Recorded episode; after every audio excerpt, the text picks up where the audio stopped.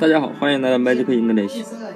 上回呢，有一个同学，嗯，他还有一个单词就是 profound，问我怎么记啊。这个单词呢，啊，我就想了一下，还是和大家一起来把这个单词给记住吧。那么 pro 这个前缀是向前的、先进的意思啊。比如苹果电脑 MacBook Pro，啊，你看。苹果的电脑是不是很先进？而且它性能相比较于别的电脑是不是很向前？对不对？那么记住这个前缀呢，只要知道苹果电脑 MacBook Pro，你就知道 Pro P R O 是先进的、向前的意思了。那么后面的 F O U N D found 不就是 find F I N D 寻找的过去式嘛，对吧？那么你看。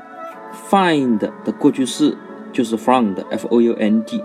那么你只要记住一句话就行了：先进的科技都能找到过去了。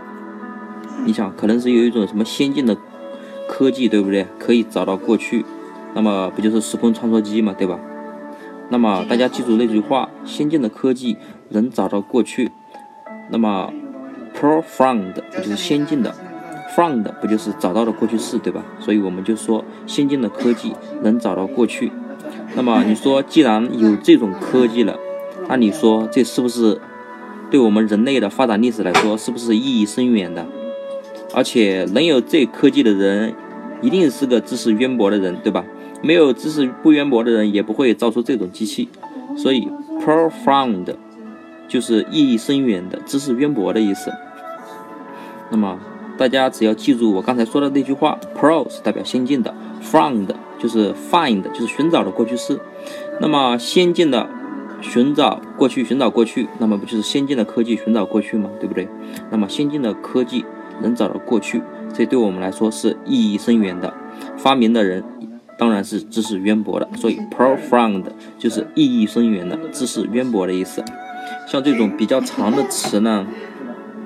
大家不能，千万不能说听一遍就算了，因为记忆是有规律可循的，你不可能说听一遍就记住啊。那么像这种比较难的单词呢，大家要复习，复习量稍微要多一点。那么既然这样记的话，肯定比死记硬背要好很多。那么大家只要想象出那种画面，然后自己呢。没事的时候，如果复习的话，稍微注意一些这种词，比如说这种难点的词，重点挑出来记的话，那样效果会非常好的。那么今天的节目就到这里了，那么大家，大家再见。